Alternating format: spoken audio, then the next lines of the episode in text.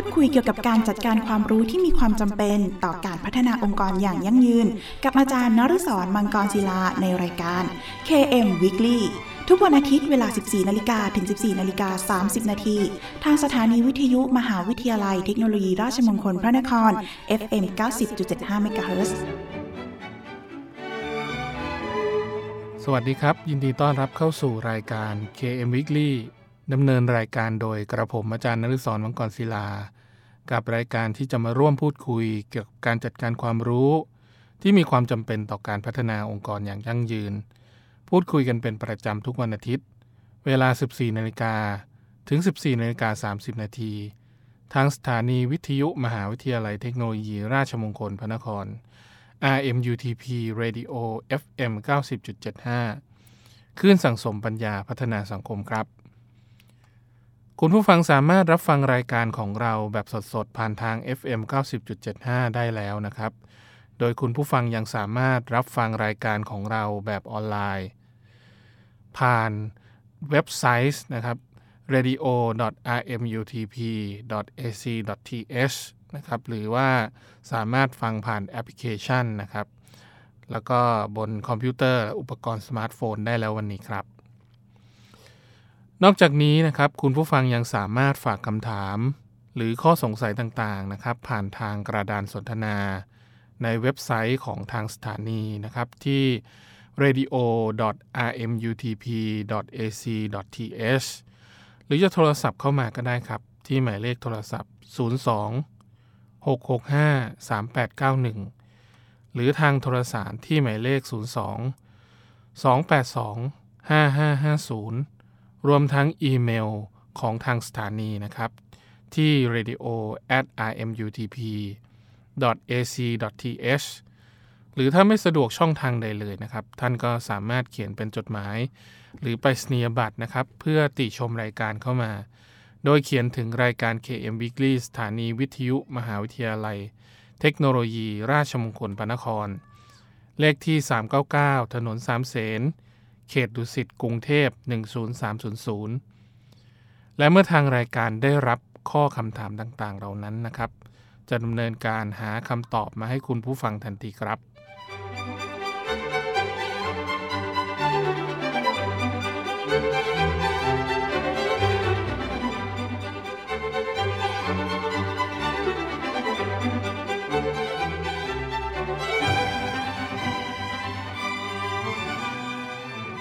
ทุกวันอาทิตย์เราจะกลับมาอัปเดตประเด็นที่สำคัญเกี่ยวกับการจัดการความรู้นะครับโดยที่ในสัปดาห์นี้เราจะมาอัปเดตกันในเรื่องของพื้นที่ True Digital Park กันครับในส่วนของ True Digital Park นะครับก็คือเรื่องของการจับมือกันระหว่างส่วนของ Wisdom หนึ่งศูนย์หนึ่งนะครับที่ทำการพัฒนาโครงการที่เกี่ยวข้องกับเรื่องของการใช้ตัวอินเทอร์เน็ตหรือว่า Internet of Thing นะครับร่วมกันโดยบริษัทที่เรียกว่า Magnolia Quality Development Corporation นะครับหรือว่า เอ็ม คิว ดี ซี นะครับเป็นผู้นำในเรื่องของการพัฒนาพื้นที่สำหรับการใช้ชีวิตรูปแบบใหม่นะครับในการเข้ามาใช้ในส่วนของการสร้างโครงการร่วมกับ True Digital Park นะครับโดยที่บนพื้นที่สี่สิบสามไร่นะครับก็คือจะเป็นทำเลในเรื่องของการพัฒนาเมืองนะครับที่เป็น ไอ โอ ที หรือว่า Internet of Thing ในพื้นที่ใจกลางเมืองนะครับแถวสุขุมวิทลักษณะของการพัฒนานะครับก็คือจะเป็นเรื่องของการใช้ Digital นะครับ Innovation Hub ก็คือภายใต้แนวคิดที่เรียกว่า Digital Lifestyle Connecting Possibility นะครับก็คือจะเป็นลักษณะของการใช้ระบบดิจิตอลนะครับเพื่อการเชื่อมต่อการทำงานร่วมกันนะครับในพื้นที่ที่เป็นดิจิตอลพาร์คนะครับก็คือจะเป็นลักษณะของการเข้ามามีส่วนร่วมนะครับโดยลักษณะของการพัฒนาพื้นที่นะครับจะมีอยู่ด้วยกันสามส่วนหลักๆก็คือจะเป็นลักษณะส่วนพื้นที่ในการสร้างสรรค์นวัตกรรมดิจิตอลนะครับภายใต้แนวคิดที่เรียกว่า Open Innovationเป็นลักษณะของการนำเอานวัตกรรมนะครับแนวคิดใหม่ๆที่จำเป็นในเรื่องของการพัฒนาจากคนรุ่นใหม่นะฮะก็คือเอาม นำเสนอนะครับแล้วก็เชื่อมโยงเชื่อมต่อนะครับเป็นพื้นที่อิสระในระบบนิเวศครบวงจรสำหรับเรื่องของการทำสตาร์ทอัพนะครับก็คือคนที่มีแนวคิดในเรื่องของการทำสตาร์ทอัพเนี่ยมาในส่วนของ Open Innovation แล้วก็ถ้านวัตกรรมนั้นได้รับการสนับสนุนนะครับหรือว่าได้รับความสนใจจากคนที่เป็นผู้ให้ทุนนะครับของ True ก็จะได้รับการพัฒนาอย่างต่อเนื่องนะครับอาจจะเป็นลักษณะของการสร้างสตาร์ทอัพส่วนที่เป็นไลฟ์สไตล์เฉพาะนะครับที่จัดเพื่อให้มีส่วนที่เป็นสิ่งอำนวยความสะดวกในส่วนของร้านค้านะครับมากมายถึงสองร้อยกว่าร้านในส่วนของพื้นที่พักผ่อนก็เช่นกันนะครับก็จะมีคอนโดมิเนียมที่เรียกว่าเป็นไฮไรส์นะครับก็คือจำนวนสามอาคารนะครับคือเป็นความสมบูรณ์ในเรื่องของการสร้างจุดหมายปลายทางนะครับในส่วนของการทำให้เกิดพื้นที่ระดับโลกขึ้นนะครับจะเป็นลักษณะของการสร้างคนในพื้นที่นะครับที่เป็น True Digital Park แล้วก็มีแหล่งพักผ่อนหย่อนใจในพื้นที่นั้นๆนะครับก็คือมีที่พักร่วมในเรื่องของการทำงานนะครับคือบางครั้งคนที่เป็นสตาร์ทอัพก็อาจจะไม่สามารถที่จะกลับไปยังที่พักในเวลาดึกได้นะครับอันนี้ก็จะเป็นแนวคิดหนึ่งที่ True Digital Park อ่าคิดเพิ่มเติมขึ้นมานะครับเพื่อต่อยอดนะครับเป็นลักษณะของการทำงานที่เกิดขึ้นร่วมกันนะครับอีกส่วนหนึ่งครับเรามาดูในส่วนของอ่าอีกฝากฝั่งหนึ่งในพื้นที่ออสเตรเลียนะครับโดยที่การทำงานในส่วนของสตาร์ทอัพนะครับบางครั้งเราจะใช้วิธีการในการทำงานร่วมกันนะครับระหว่างประเทศไทยกับประเทศต่างประเทศนะครับไม่ว่าจะเป็นอเมริกาเอเชียแปซิฟิกนะครับออสเตรเลียนะครับพื้นที่เหล่านี้นะครับก็จะเป็นพื้นที่ในเรื่องของการค้นหาคนที่สร้าง Open Innovation ใหม่ๆหรือว่าคนที่เป็นสตาร์ทอัพเพื่อนำไปสู่ระดับสูงสุดนะครับที่เรียกว่ายูนิคอร์นนะครับยูนิคอร์นก็มีรายได้มากกว่า หนึ่งพัน ล้านเหรียญ นะฮะสหรัฐก็คือจะเป็นลักษณะของการทำนะครับเพื่อต่อยอดทำให้นวัตกรรมนั้นสร้างมูลค่าในธุรกิจได้นะครับถ้าไปถึง หนึ่งพัน ล้านเหรียญสหรัฐอันนี้ก็ถือว่าประสบความสำเร็จระดับระดับยูนิคอร์นเลยนะฮะก็คือลักษณะของสตาร์ทอัพในปัจจุบันนะครับสตาร์ทอัพไทยแลนด์โดยการพัฒนาของ เอ็น ไอ อาร์ นะครับหรือว่า เอ็น ไอ เอ โดยส่วนใหญ่แล้วก็คือจะเป็นสำนักงานที่เกี่ยวข้องกับเรื่องของนวัตกรรมนะครับเป็นชื่อทางการก็คือจะเป็นสำนักงานนวัตกรรมแห่งชาติองค์การมหาชนนะครับได้ร่วมกับกรมอเมริกาและแปซิฟิกใต้นะครับกระทรวงการต่างประเทศได้นำทีมห้าบริษัทสตาร์ทอัพนะครับได้แก่ คิว คิว นะครับอันนี้คุ้นเคยกันดีๆแน่นะครับก็คือจะเป็นเรื่องของการจัดคิวในเรื่องของการเข้าไปรับประทานอาหารในห้างต่างๆจนไปถึงเรื่องของการพัฒนาในพื้นที่ที่เป็นโรงพยาบาลนะครับของรัฐของเอกชนตอนนี้ คิว คิว ก็เริ่มที่จะเข้าไปจับในส่วนนี้ด้วยส่วนตัวที่สองนะครับสตาร์ทอัพตัวที่สองคือ Take Me Tour นะครับอันนี้ชื่อนี้อาจจะไม่ค่อยคุ้นเท่าไหร่ส่วนตัวที่สามจิตรานะครับอันนี้ก็อาจจะไม่ค่อยคุ้นนะครับแล้วก็ตัวที่สี่ก็คือ Appitales โค นะครับแล้วก็ตัวสุดท้ายนะครับก็จะเป็นส่วนของ Dimed Dimed ก็จะเป็นเกี่ยวข้องกับเรื่องของนวัตกรรมในเรื่องของการสร้างสตาร์ทอัพร่วมกับ Thailand Tech Startup Association หรือว่า ที เอส เอ นะครับ ที ที เอส เอ นะครับก็คือจะเป็นลักษณะของการเข้ามามีบทบาทนะครับทำให้สตาร์ทอัพระดับใหญ่ๆนะครับในประเทศไทยทั้งห้าเนี่ยเข้ามามีส่วนร่วมโดยการเข้าไปร่วมกับอ่าอเมริกานะครับและแปซิฟิกใต้รวมไปถึงออสเตรเลียที่เข้ามาร่วมก็คือมีบริสเบนซิดนีย์แล้วก็เมลเบิร์นสามเมืองใหญ่ๆนะครับในออสเตรเลียได้เข้ามาพบปะ เหล่าองค์กรสตาร์ทอัพชั้นนำมากกว่าสิบองค์กรนะครับก็คือจะมีเรื่องของการเข้ามามีบทบาทในการสร้างสรรค์พื้นที่การทำงานร่วมกันนะครับหรือว่าเป็นโปรแกรมการศึกษาเป็นเวิร์กช็อปนะครับที่ทำให้คนในพื้นที่ในลักษณะของการเทรดแนวความคิดระหว่างกันนะครับจะเป็นเวิร์กช็อปหรือจะเป็นอ่าออสเทรดนะครับที่เป็นภาษาของออสเตรเลียก็คือจะเป็นช่องทางในเรื่องของการทำโครงการร่วมนะครับเพื่อแลกเปลี่ยนระหว่างประเทศไทยกับประเทศออสเตรเลียนะครับแล้วก็มีพื้นที่ในเรื่องของการพัฒนามีหน่วยงานสนับสนุนทางด้านนวัตกรรมนะครับที่เกี่ยวข้องกับสตาร์ทอัพของไทยและออสเตรเลียร่วมกันจะเป็นการสร้างความน่าเชื่อถือในเรื่องของการพัฒนา innovation หรือว่านวัตกรรมร่วมกันนะครับเป็นลักษณะของการสร้าง venture capital ขนาดใหญ่ก็คือมีทุนใหญ่นะครับร่วมกันระหว่างประเทศแล้วก็ให้สตาร์ทอัพเนี่ยมานำเสนอหรือว่ามีแนวคิดในการพัฒนาเกี่ยวกับเรื่องของนวัตกรรมอย่างไรบ้างนะครับก็มานำเสนอสตาร์ทอัพ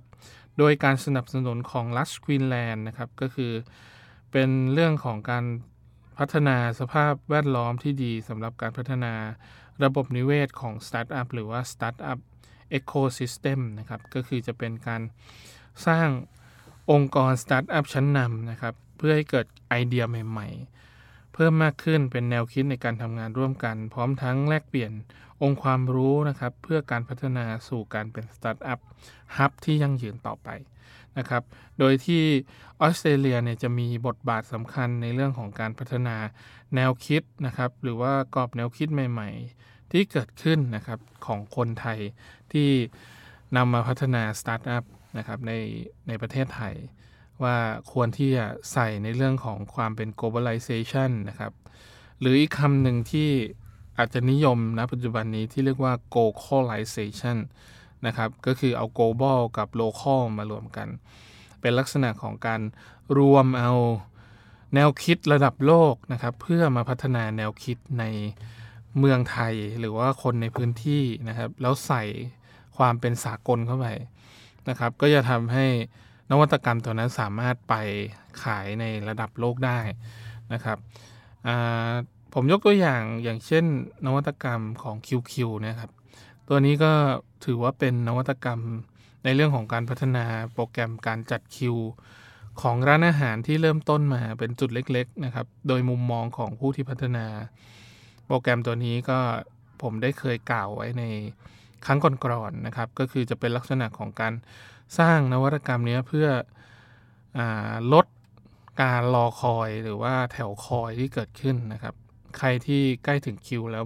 อาจจะมี เอส เอ็ม เอส เตือนเข้ามาด้วยนะครับว่าอ่าตอนนี้ถึงคิวแล้วนะครับให้เข้าไปยังพื้นที่นะครับเพื่อเตรียมตัวเข้าไปรอคิวอันนี้ก็เป็นนวัตกรรมที่น่าสนใจในระดับหนึ่งที่เข้าไปสู่สากล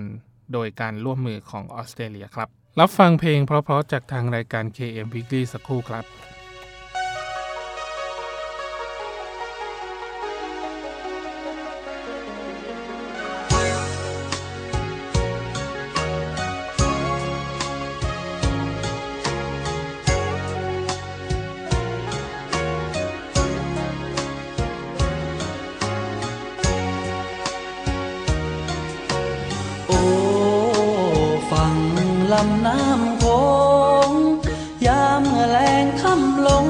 สาวเ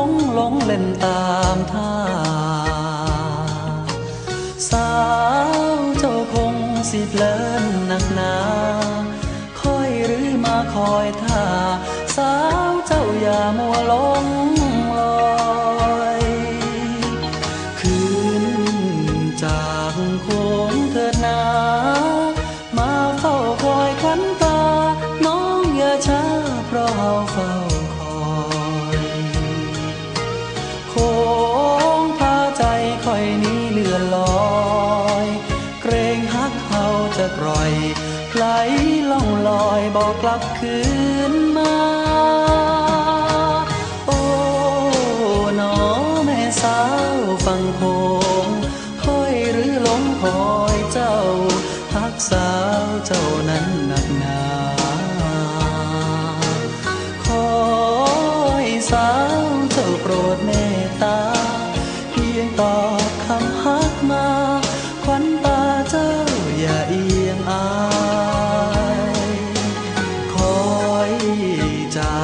สาวฟังโคมนอนหลับตาบ่ลงคิดพะวงสาวเจ้าจะนายแม้นได้สาวเจ้ามาแนบกายค่อยสิตายบ่ว่านอนคอยท่าภาวะแต่กอดมอง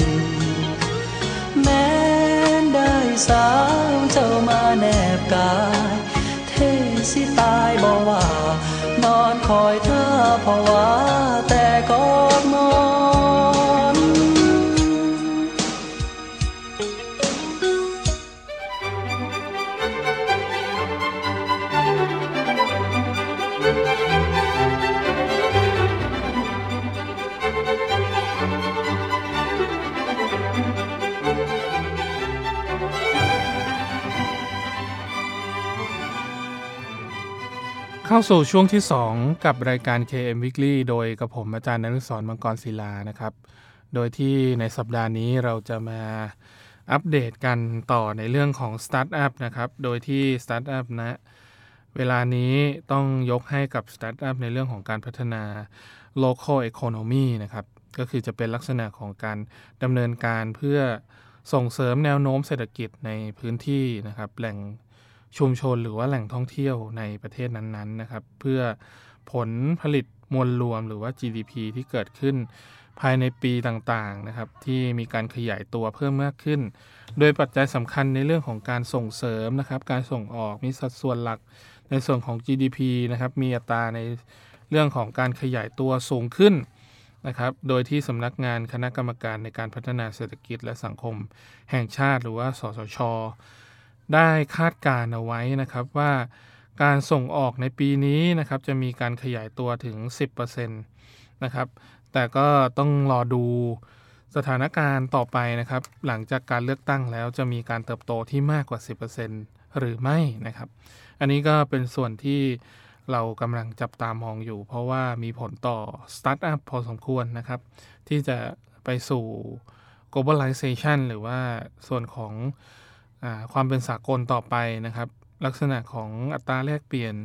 เรื่องของอาภาวะทางเศรษฐกิจเรื่องของภาวะทางสังคมนะครับบางบางครั้งนวัตกรรมเราพร้อมจริงนะฮะแต่บางทีสภาวะทางสังคมเนี่ยไม่พร้อมที่จะใช้ตัวสตาร์ทอัพตัวนี้ก็มีเหมือนกันนะฮะก็ขึ้นอยู่กับว่าเรื่องของการส่งออกเนี่ยก็จะเป็นเพียงส่วนหนึ่งนะครับที่อยู่เกี่ยวข้องกับเศรษฐกิจไทยนะครับแต่มีผลต่อ จี ดี พี เช่นกันนะครับเพราะว่าเรื่องของการพัฒนาผู้ประกอบการรายใหม่หรือว่าผู้ประกอบการรายใหญ่ที่เกิดขึ้นอยู่ในพื้นที่นะครับของอ่าคนที่พัฒนาในรูปแบบของเศรษฐกิจนะครับที่อาจจะใช้ภาษาง่ายๆทางเศรษฐกิจว่ารวยกระจุกนะครับแล้วก็จนกระจายนะฮะก็คือสตาร์ทอัพโดยทั่วไปเนี่ยโอกาสเกิดเนี่ยค่อนข้างน้อยมากนะครับส่วนใหญ่ก็คือจะมีกลุ่มบริษัทที่เป็นทุนใหญ่ผูกขาดอยู่แล้วเนี่ยนะครับค่อนข้างเยอะนะครับแม้มากถึง แปดสิบเปอร์เซ็นต์ นอกนั้น ยี่สิบเปอร์เซ็นต์ เนี่ยก็ถือว่าเป็นสตาร์ทอัพเล็กๆที่กำลังจะสร้างนวัตกรรมใหม่ๆนะครับที่มีต้นทุนต่ำและสามารถที่จะทำให้นวัตกรรมต่างๆเกิดขึ้นมาในพื้นที่ที่เขาเข้าไปพัฒนาได้นะครับโดยลักษณะของการทำสตาร์ทอัพนะครับใน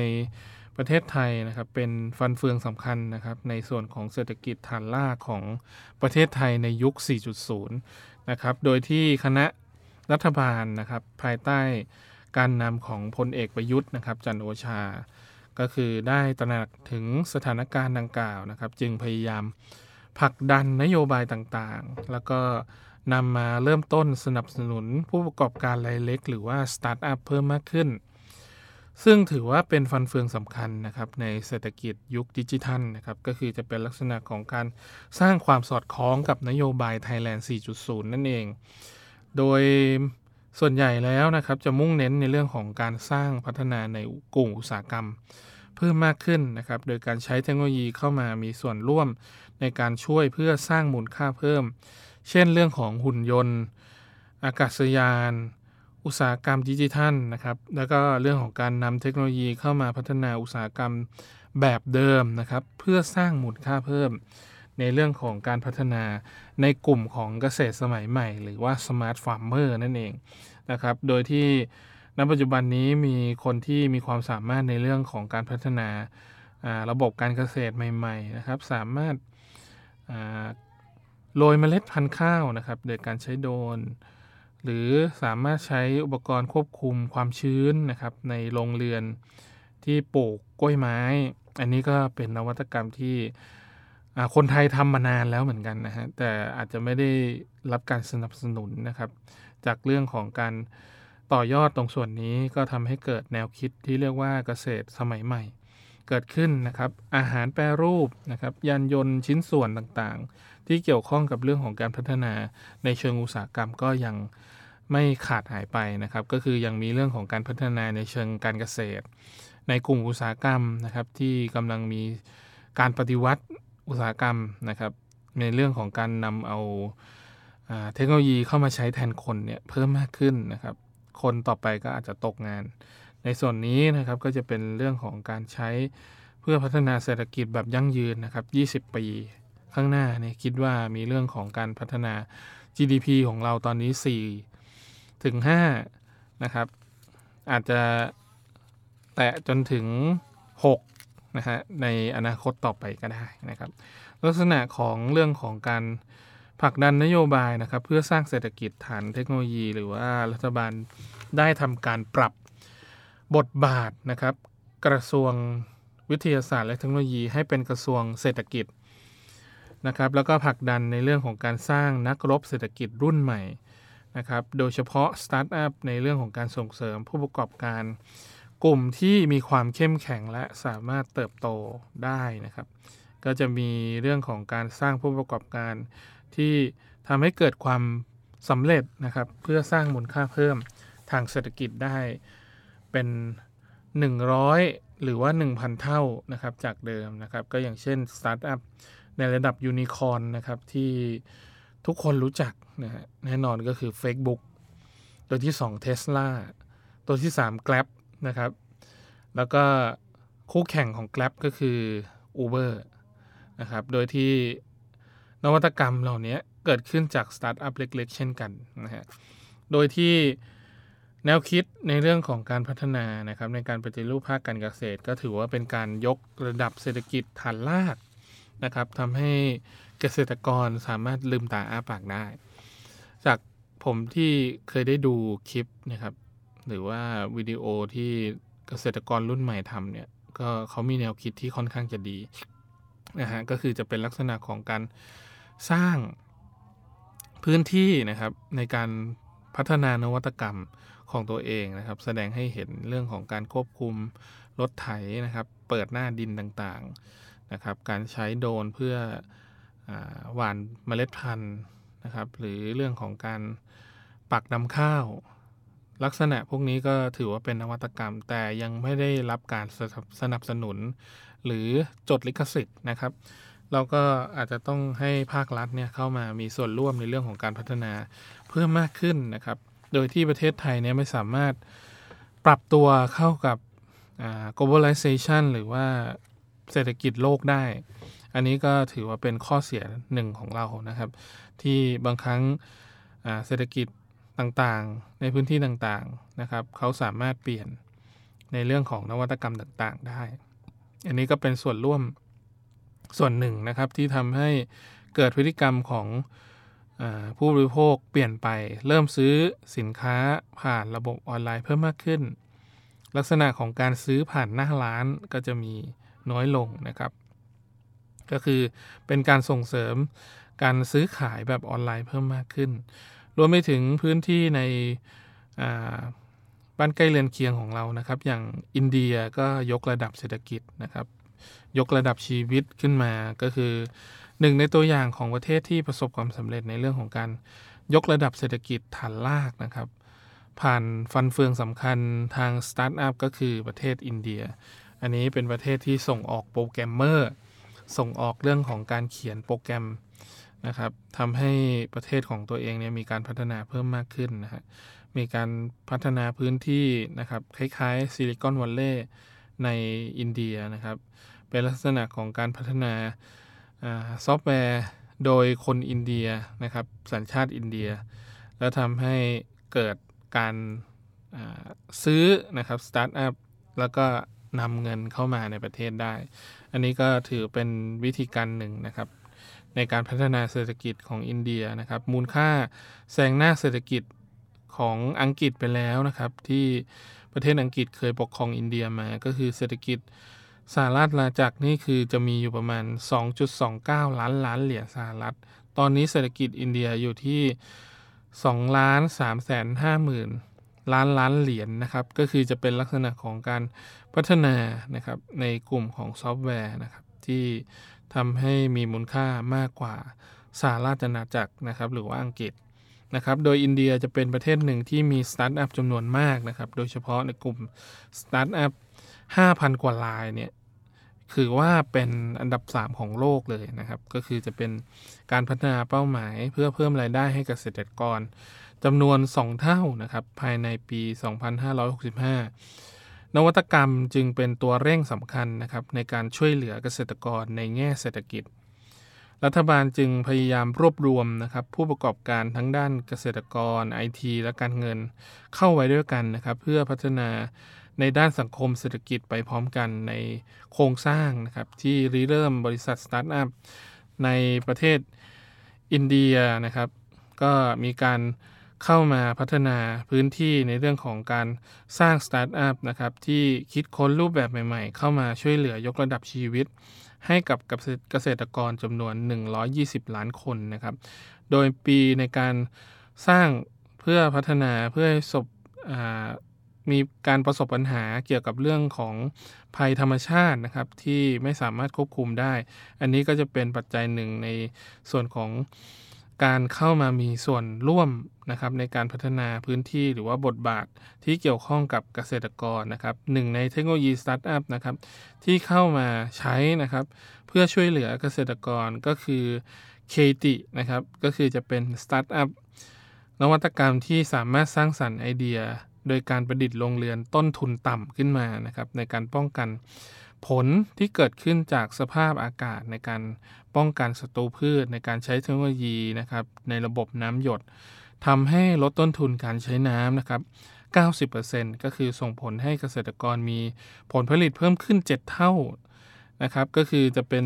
โรงเรือนที่มีขนาดเล็กเพียงครึ่งหนึ่งของสนามบาสนะครับของเคติที่มีความเรียบง่ายใช้วัสดุน้อยชิ้นนะครับเป็นโครงม่านควบคุมโรงเรือนนะครับก็จะเป็นลักษณะของการควบคุมโรงเรือนในคุณสมบัติเพื่อลดอุณหภูมิภายใต้อุณหภูมิที่ ห้าถึงแปด องศาเซลเซียสนะครับแถมยังมีตาข่ายรอบด้านเพื่อลดการโจมตีของแมลงนะครับหรือว่าศัตรูพืชได้ถึง เก้าสิบเปอร์เซ็นต์ นะครับสนนราคาอยู่ที่ประมาณ สองพัน เหรียญหรือประมาณ เจ็ดหมื่น บาทนะครับโดยที่ไคติหรือว่าสตาร์ทอัพนวัตกรรมตัวนี้นะครับก็จะเป็นการร่วมมือกับธนาคารนะครับให้มาเป็นพาร์ทเนอร์กับลูกค้าเกษตรกรที่มีรายได้น้อยในการผ่อนจ่ายเป็นงวดๆไปนะครับเพื่อลดภาระในการชำระเงินเป็นก้อนๆนะครับโดยลักษณะของการช่วยเหลือตรงนี้นะครับก็ถือว่าทำให้เกษตรกรเนี่ยลดค่าใช้จ่ายต่างๆได้เช่นกันครับ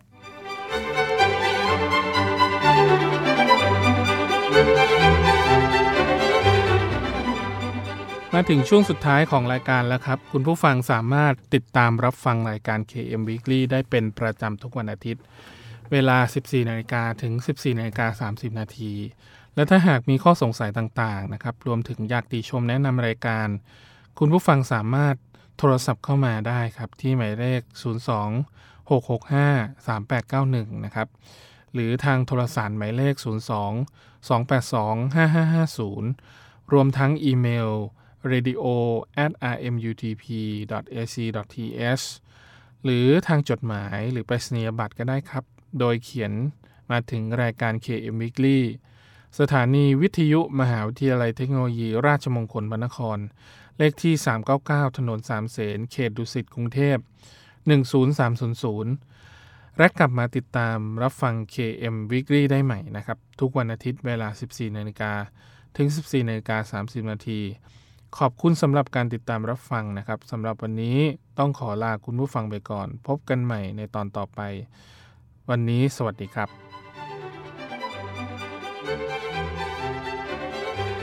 ร่วมพูดคุยเกี่ยวกับการจัดการความรู้ที่มีความจำเป็นต่อการพัฒนาองค์กรอย่างยั่งยืนกับอาจารย์นฤศร มังกรศิลาในรายการ เค เอ็ม Weekly ทุกวันอาทิตย์เวลา สิบสี่นาฬิกา ถึง สิบสี่นาฬิกาสามสิบนาที น. ทางสถานีวิทยุมหาวิทยาลัยเทคโนโลยีราชมงคลพระนคร เอฟ เอ็ม เก้าสิบจุดเจ็ดห้า เมกะเฮิรตซ์